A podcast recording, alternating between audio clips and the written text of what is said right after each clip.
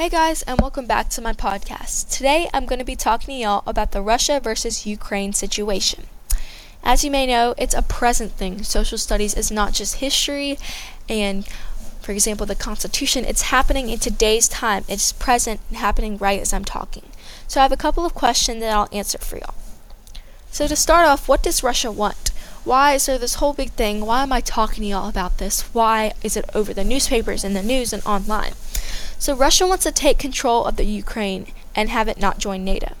NATO is the North Atlantic Treaty Organization, and it has a military alliance by 12 countries, including the US, Canada, the UK, and France.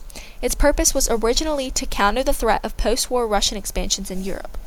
However, in 1955, Soviet Russia responded to NATO and created its own military alliance. And you may be asking, so why does Russia not want Ukraine to join NATO? So, according to inews.co.uk, Russia's President Putin, who I'll talk about later, has made clear he sees Ukraine's aspirations to join NATO as a threat to Russia's borders and its sphere of influence.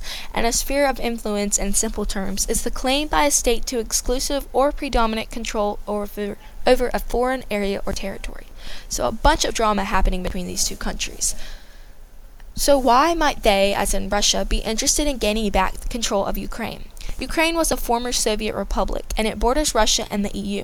Ukraine isn't a NATO member, but it's a partner country, and it means they are allowed to join the alliance in the future.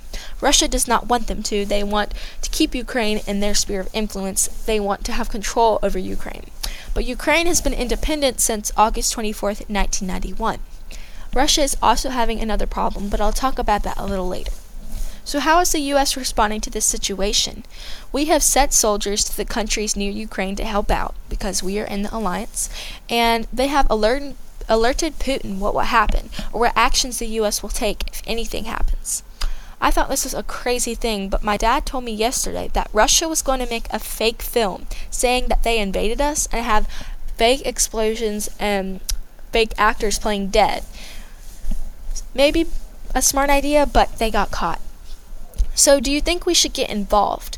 Honestly, I've talked to a bunch of different people, and we all have mixed opinions. Yes and no.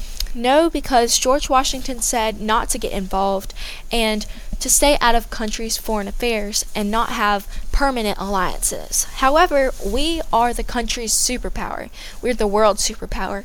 We have a lot of great things in our country. Obviously, not all are good, but we support democracy. So when we have this responsibility, sometimes we just have to get involved.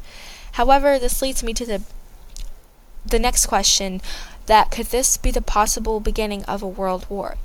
Yes, I have a bad feeling about this, because if our leaders do not take careful consideration into their actions and their decisions, all over the world, the leaders need to be focused and think about their actions, because even throwing a pebble on Russia's side could erupt in a huge mad chaos, and we do not want another world war, because as we know, it just ends bad. So what does NATO have to do with this whole situation? As I said before, Ukraine wants to join, but Russia doesn't want to let them. And how are the other countries responding? Other European countries are sending weapons to Ukraine because in NATO, if, for example, Poland was attacked by China, we would send them weapons. All the countries in the alliance would send them weapons. They would help them out, maybe even fight China.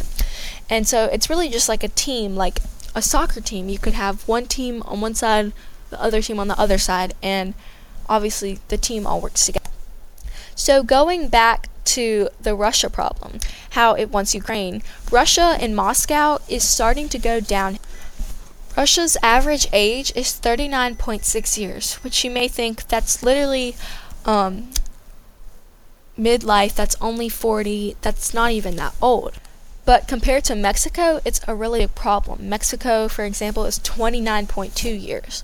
So this means that Russia's people are not having kids, which means that Russia is just filled with older people, that there's not that many new leaders. They're just going to be the older ones. And speaking of leaders, I'll come back to President Putin. And I'm sorry if I butcher a bunch of these names because they're all in Russian and I don't know how to pronounce them. So Putin started off really in a low place. He is the Russian president now, as you know, but he served 15 years as a foreign intelligence officer. Then he retired into a lieutenant colonel, and I can fast forward and talk to y'all about years of his life, but I'm not going to. For example, in 1996, Putin moved to Moscow, which is one of the places in Russia that is filled with older people, and he joined the presidential staff as deputy to Pavel Borden, the Kremlin's chief administrator, and then he moved up, and then it seemed like Putin gets close with people in his life and then suddenly moves up, which may be his strategy.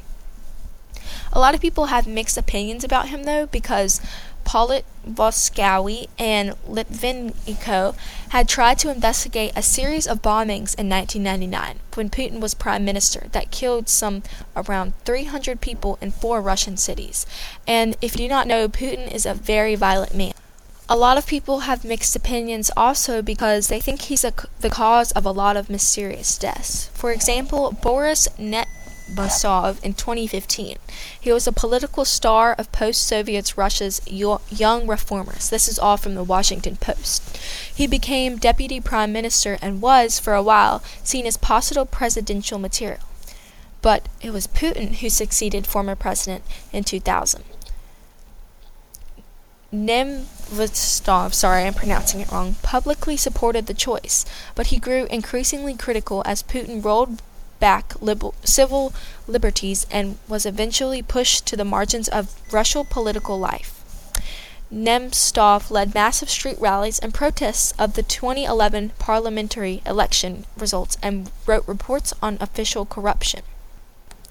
He was arrested several times after Kremlin cracked down on the opposition rallies, because Russia now has a lot of more rules when Putin is in charge.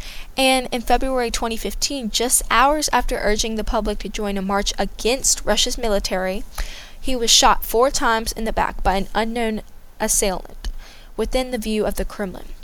So a lot of other murders are kind of mysterious, and they may even be Putin hired. If he sees someone that is hurting his image, he may hurt people. So as you can tell, Putin is not a very good man. But that was my podcast on the Russia, Soviet, and Ukraine. And I want to give a special thanks to inews.co.uk, The Washington Post, World of Meters, and an interview with Samuel Benavides. Thank you all for listening, and I hope you'll join in next time. Bye!